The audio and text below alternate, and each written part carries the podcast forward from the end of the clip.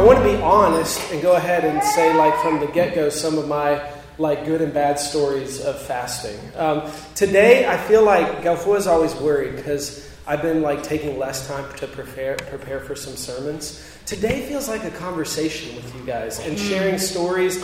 There's not like all this text that we have to like unpack and all this. So I, I feel like today is just going to be like a conversation and she's worried I didn't prepare enough. So you'll see, you, you guys can see if like I.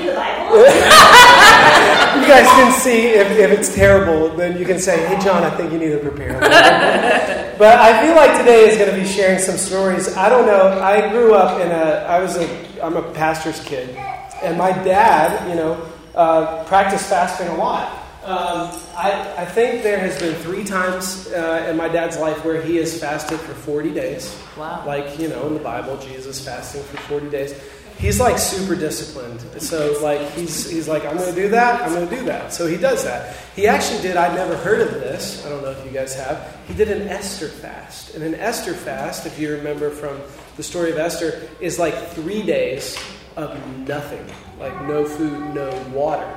Mm. So, like, not highly recommended by health professionals, and yeah. and and apparently to him, like that was the hardest one. He said to him was like not drinking anything. So that's that's pretty rough. So I've grown up with like fasting in the background, you know, as a kid, and um, not sure your story with that, but um, I've certainly. Oh, we never dismissed the kids. Oh. Jesus, bless Asante. Mm-hmm. Bless them, Lord. Thank you for our kids. Amen. Um, so, um, and you can go too. You going to take something with you? Okay. All right, we'll figure it out. Family problems here. Okay. Um, uh, but for me, I'll tell you this: fasting. I grew up, I think, with a really like. Um, works oriented system of fasting. Like, it was hard for me to understand how it wasn't like transactional at first, at least. It was like, you know, we do this so God gives us something. You know, like we fast so we get an answer to prayer, or we fast in order to get something from God. And that took a long time in my brain and my wiring to like reorient that. And I don't know how that's been for you. It was always kind of taught to me, and I think that there's there's truth to this, but it was always taught to me like you don't do something so that you do other things. And and I always felt a little bit guilty if I laid something down but I didn't do all that I was supposed to do on the other side. Like I don't eat lunch, so I'm supposed to pray during lunch or you know i don't you know do this other thing so during that time i would normally do that with then i'm supposed to do these other things. And and honestly like it it, it played into this like like i'm trying to get something from god. Um, and and i think there's been reorientation for me over the years but i'll tell you what um, the first sermon on this series from mary getz if you weren't down here I would just say, like, I checked it, I made sure. It's on the podcast. I think it's like a really worthwhile listen. Maybe it was just for me. But I loved like how Mary approached this fast. And it was the fasting and repentance sermon. Um, and I leaned over to Steve in the middle of the sermon and I was like, all of this stuff she's sharing about fasting could really be applied to any spiritual discipline or practice in our life. And it's all about like Jesus going first and us responding to Jesus, and really just this, this wanting to be relationally close to Jesus. Like she compared it to like any kind of marriage or friendship, you do things in that relationship to foster your connection with that person. And like fasting is just a practice, a habit that we have, like reading the Bible and like praying, where we're not trying to get something out of God. We're just trying to like foster our connection with Him and draw closer to Him relationally. And so as I, as I came into that, oh, I'm sorry. Here, let me just put it closer to my mouth. Okay. Yeah, I'll do that. So if it's not loud enough, I'll just, you know, because I hate when you try to. I'm, I, yeah. Anyway, all right. Um, uh, I came into that Sunday um, thinking, you know, I had prayed. I'd been like, God, what do you want me to do for this fast? But as I sat through that message, I felt, for the first time in my life, I felt invited into something, uh, invited into a fast.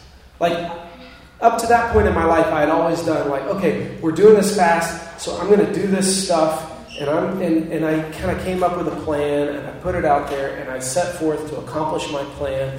And that was met with varying degrees of you get grumpy and you don't want to do that plan anymore, or, you know, like, you have a headache and you're like, is this how Jesus really wants me to live? Is with this headache? And um, you start rationalizing it in your head and thinking through all these things. That morning, and, and, and some of this fast for me has been so different because it was like Jesus sort of just said, hey, I'm inviting you into this thing. Hmm. Like, you're welcome to come and like fast. And I came in thinking I had this like limited diet thing. It wasn't a Daniel fast. It was more like, you know, no sweets and no breads and like don't eat after a certain time and eat less and all like no snacking. I haven't been in the pantry in a while, you know, except for, you know, to do other things in our pantry, but not to get snacks off the shelf. Like it was like that was my idea. But then I but that morning I felt like Jesus was like, hey, you could like not eat this week. And I'm inviting you into like a little bit different than what you thought, but I want to reveal like that my grace is enough for that. And I want to and, and like like I just it was it was invited. It wasn't like I had to. It wasn't like my idea or my plan. It was like Jesus said, "You could do this and see what happens." Um, and it was like really different for me. It was really different. I'm gonna I'm gonna share a little bit more about that as I as I go and, and share this message. But um, I I felt like my main point for this morning, which will be up there, I sort of have two points, but the main point is this idea that Jesus invites us and we follow. I mean, that sounds pretty basic, right? Um, but when it came to fasting for me this time, it felt so different. Like Jesus had invited me into something, and I just followed him into it. Instead of me coming up with a plan and asking Jesus to come into my plan or to bless my um, my best attempts, uh, it, it felt like it flipped it around. So. We are going to look at Scripture together. If you have your Bibles or if you want to follow along on the screen, we're going to be in Acts chapter 13. And there's just a, this is a really simple, straightforward message. It's a, a a simple passage that we're going to talk through and then just share some more story and share some more experience about. Um, but Acts chapter 13, you've heard us talk before about the church at Antioch. Does anybody remember anything that's different about the church at Antioch? Anybody? This is interactive. Okay. They were first called Christians. Thank you, John Weber, by way of Taylor. Uh, somebody else say something? Yeah, Michael. A lot of Gentiles. A lot of Gentiles. Okay, so this is like they started in Jerusalem, but then the persecution led them out into other places. And Antioch was a Greek, uh, you know, city, and uh, there was it was much more diverse. It was not all Jews sitting around in Jerusalem um, there was a mix of people, so we're going to pay attention to that because it names some of these people here. Um, and, uh, and we're going to learn about the church at Antioch. So, um, yeah, so, so read with me. We're going to start here on the screen. I'll get out of the way. Now, in the church at Antioch, oh, I want to go by the speaker, there were prophets and teachers Barnabas, Simeon called Niger, Lucius of Cyrene, Manaen, who had been brought up with Herod the Tetrarch, and Saul. While they were worshiping the Lord and fasting, the Holy Spirit said, Set apart for me Barnabas and Saul for the work to which I have called them. So after they had fasted and prayed, they placed their hands on them and sent them off. All right, so let's look at some. Uh, let's look at some of these people. Okay, we got we got mention of Barnabas. Oh, first, it points out we got prophets and teachers. Okay? Now, if you read between the lines here a little bit, not only do we have prophets and teachers, Barnabas is like one of these dudes that they called Barnabas because they called him the son of encouragement. That's what his name meant. He was probably like, whenever we do a teaching on the fivefold, Barnabas is like the classic pastor.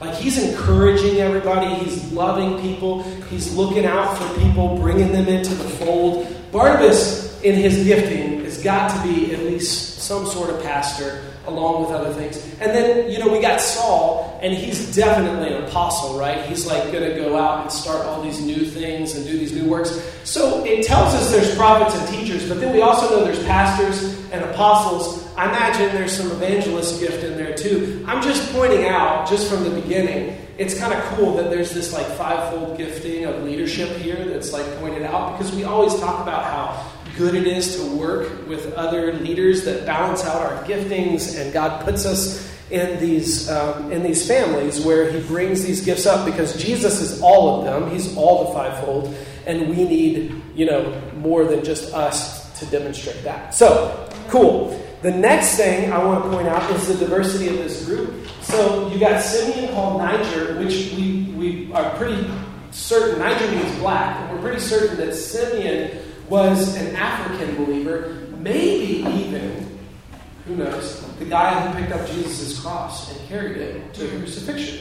Like, um, I'm not sure if that's like standard church history, but it's just a thought. Like, Simeon could have been that guy that carried the cross when it fell, because he was Simeon uh, the Cyrene, um, which is in Africa. Uh, oh, I'm sorry, maybe I'm mixing up names because there's Cyrene. So, okay, and then Manaen who had been brought up with Herod the Tetrarch. Herod the Tetrarch was the guy that cut off John the Baptist's head. Mm. Okay? And he was one of the dudes that Jesus stood in trial before um, on the way to the crucifixion. So Manaen had been brought up with, and like was in the inner circle with Herod the Tetrarch. This dude, like, can you? I'm just saying, like, get a picture of this room. Saul, you guys already know about Saul. He's like the Jewish, the Jew, you know, killing all the Christians, and then he converts to Jesus. I'm just saying that would be an interesting group be a part of, right? Okay? Yeah. This is like a diverse group. They got the fivefold going on, they got people from different backgrounds and places. Really cool. And then look at, um,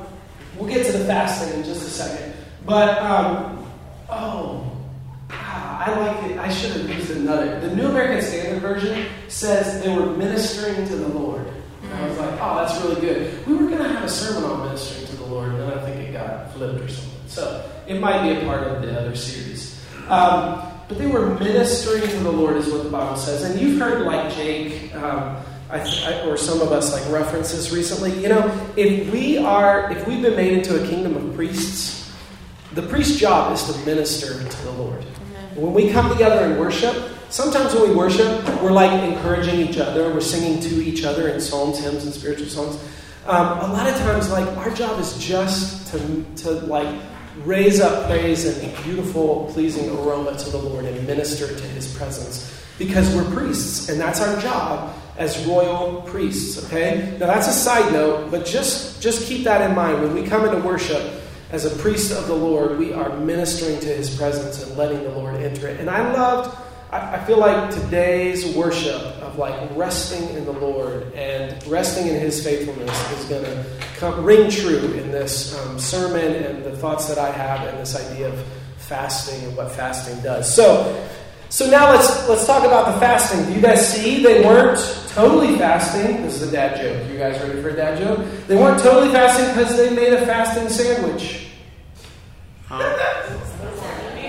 All right. So so while they were worshiping the Lord and fasting, okay, fasting on the front end, okay, then the Lord speaks to them, and then after they had fasted and prayed, they put a little fasting on the back end too. They made a fasting oh sandwich. Fasting on the front end and on the back end. That's really bad, but it's keeping you engaged, right? All right. So, so I don't know if this was like their normal practice, if they just fasted often. I don't know if this was like a certain time in the church where they were like, guys, we feel like the Lord's saying something, we just got to fast. My guess is Jesus told them, like, when I'm with you, my disciples don't have to fast, but when I leave, they'll be fasting again. Okay, so my guess is this is a practice and a habit that they picked up from Jesus. And um, and so they come into this gathering, worship, they're ministering to the Lord's presence, they're fasting, and then the Holy Spirit speaks. Okay? Again, I loved, I loved um, Mary's message in that she she touched on this like the response of our of Jesus to our fasting is totally up to him. Like it, we cannot dictate what Jesus does when we fast. I have gone into fast like hoping to get a word or something, hoping to like get an answer about something, hoping to get clarity about something. It's like I can't go into it like thinking I'm going to get a certain outcome. Like the, the response is totally up to God, but oftentimes, and here, the Holy Spirit speaks. And this is where my point I want to make. You know, Jesus, in some way, shape, or form, Jesus invited them into this fast together as a body. And then as they followed him into the fast, the Holy Spirit speaks and invites them into something else. And our whole point this morning is just to notice this connection between fasting and the mission that flows out of it. Okay? So we've done fasting and repentance. We did last week, it was about power, ministry, um, as a result or as a, as a, you know, a piece, an element of fasting. And now today we're talking about fasting and mission and how our fasting leads to us going out on mission. So, you know, imagine yourself in this room. Uh, you got a gathering here. There's probably other people we don't know their names, and you're fasting and you're worshiping, and the Holy Spirit says, you know, says this: "Set apart for me Barnabas and Saul for the work to which I have called them." Now, how did that work? How do you think that? How do you think that happened? Do you think? Do you think maybe like they're worshiping and God gave somebody a vision?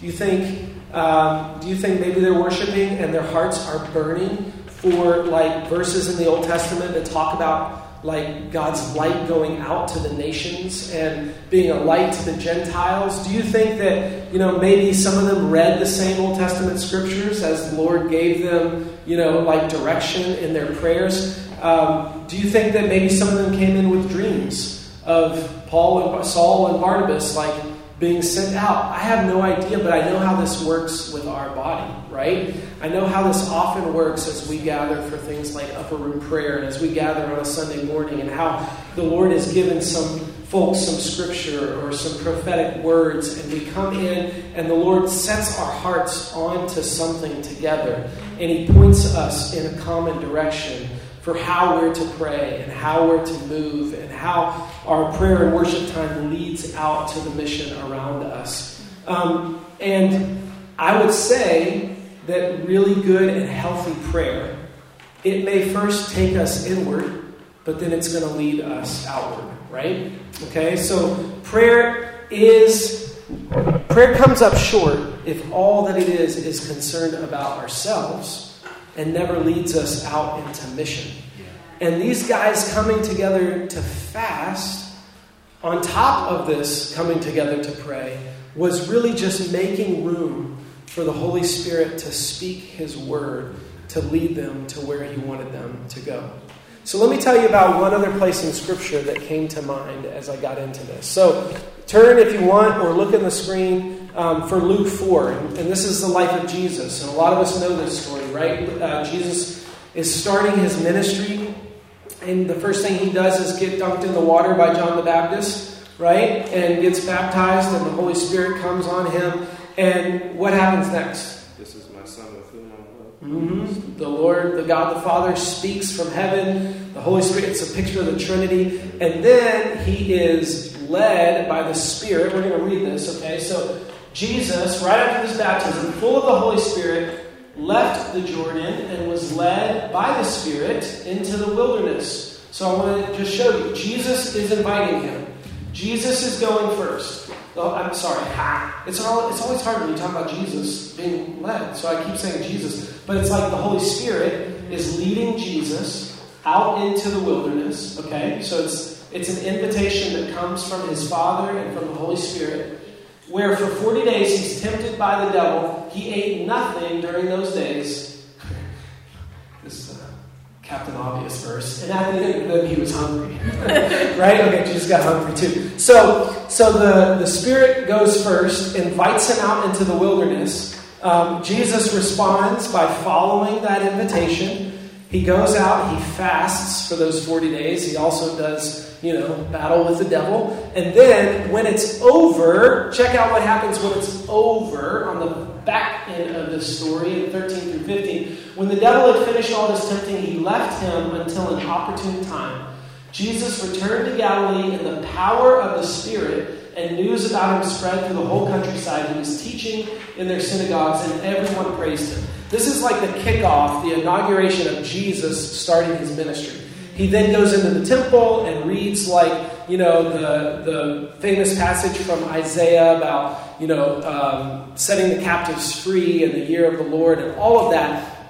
And this, this fasting, this invitation from the Spirit to first go into the wilderness and to fast and to be with Him um, led uh, then back to Jesus coming back and being sent out for ministry.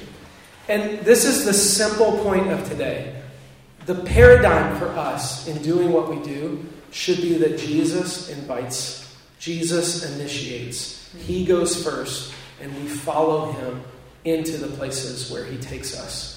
This is why we so often say that phrase, go where the grace is, right? Because what we mean by that is you don't have to go into this place thinking, I've got to do all the heavy lifting. I've got to do all the work. I've got to make this happen. I've got to come up with, you know, the perfect plan for how God is going to take my city back for Jesus. Um, and think that you are the crusader on a crusade making this thing happen. How many, we value God stories around here at the tab, right? How many God stories did people make happen? Did they make those God stories happen, or did they participate with what God was doing and step into that stuff? Now, we cooperate with Him. Yes. We, co- we have a place in this, but He goes first. We look for where He is working, we listen for His voice and this is why we say, and this is second subpoint, is that all mission starts with God's voice. All mission starts with God's voice. Uh, Joel and Galfour are leading this little missional leader cohort with people. It's through the network of the district, but really just trying to raise up folks that are being missionaries in different places. And this phrase is kind of on repeat a lot of times. It's like the, the place that that group starts when we do like time together. It's like first, the first thing is to hear the voice of God. Because all mission starts with hearing his voice. And if you're going to go be a missionary somewhere, you better have heard the voice of Jesus on that. And you better continue to lean into his voice continually. You know, we mentioned having Calling Lab this weekend. At Calling Lab, we talk about how you know, like God has gifted you in these ways, He's given you this personality, He's put these things on your heart, and you may have this like passion on your life. You may have this burning desire to like work or to see change in a certain issue in the world. But there might be a million ways for like you to express the desire of following Jesus into that. Um, like take for example, like fatherlessness may be like just something that burns within you, like you hate to see kids that are growing up without a father. But, but maybe the voice of the Lord is leading you into adoption, or maybe He's leading you to start a mentoring program or to be a mentor, or maybe He's leading you to be like a football coach and just like be a father to the kids on your football team. Like there could be like a million ways to to like live that out. And when, at Calling Lab, we're telling people, like, you got to pay attention. What is Jesus saying in your life? What has He done in your life? Where has He gone before you?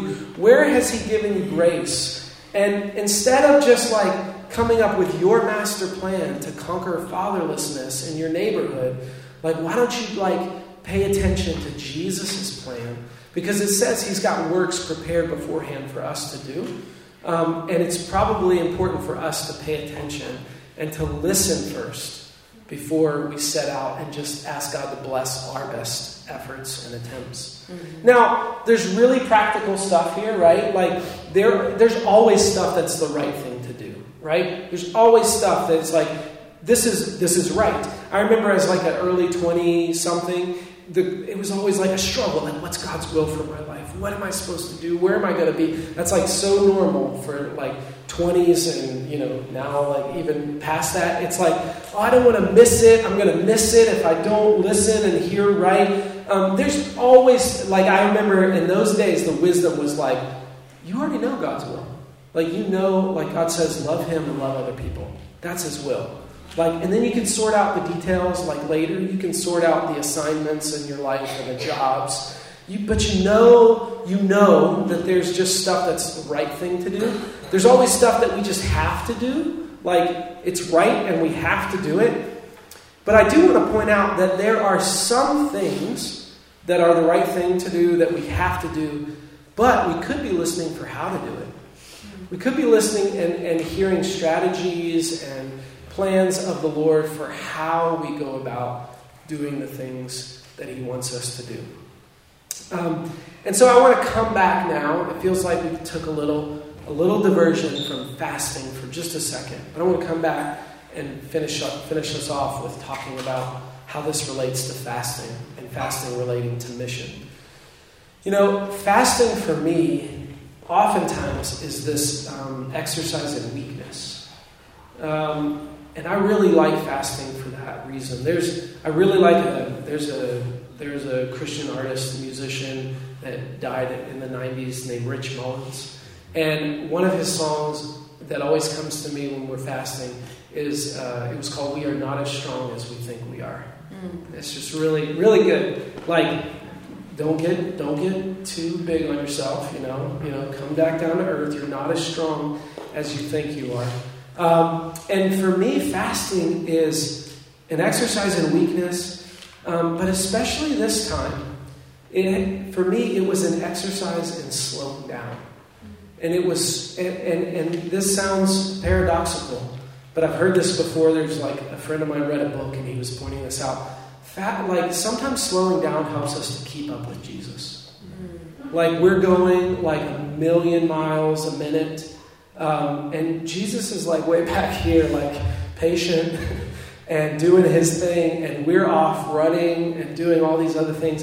And the Lord has really done a work in me to slow me down over the last several years. I used to, or not, oh, sorry, like nine months. Like I feel like God put His finger, put His finger on this. There were some sermons, there was some um, prayer times, people praying for me. There was some things that I feel like the Lord actually supernaturally broke off. Like, I used to go into work and it was like, all right, I got a list of three, uh, three page list of all the things I got to get done today, and I got to get them done in three hours because the rest of my day is meetings, and you can't get work done in meetings, and you got, you know, like all that struggle, and I'm like task oriented, and I got to do all this stuff. And I feel like God has broken some of that off of me to be like, man, I don't have to get it all done, first of all and it'll be all right. And he'll do things that I don't expect, and he'll get things done that I didn't get done. Um, and and the fast for me is like that on steroids. Because okay, so so my story this fast um, is that that first week I felt like God said like, okay, you're invited to fast and, and not eat. So I didn't eat the first week. And but I felt like he was like, keep checking in with me. Like this isn't like, okay, do this for 21 days. This is like, keep asking me if there's grace for this. Keep asking me if you're supposed to keep responding this way and keep doing this. And that first week, like I kept coming back to like Jesus, do I have the grace for today to like move at a slower pace? Because, like, my, your mind, like, I don't know if you've done this with Gone Without Eating, your mind is pretty sharp, like, generally speaking. Like, all that food and gluten doesn't bog it down a lot of time. Well, you get the headaches and that sort of thing, maybe. Uh, I kept drinking coffee. Um, but, but your body just feels like slower. It's just like you're a little bit weaker. Like, you, and, and you can't just take on the world. It's like, God, I, I'm going a little slower this week and your work in me is helping me to just slow down and, and, and to kind of move at a slower pace in your grace um, here this week. And, and then, honestly, the second week, I felt like it was Taylor's birthday last week, and we were going into the week. And I felt like God was like, celebrate and eat, like with your family, like be with your family.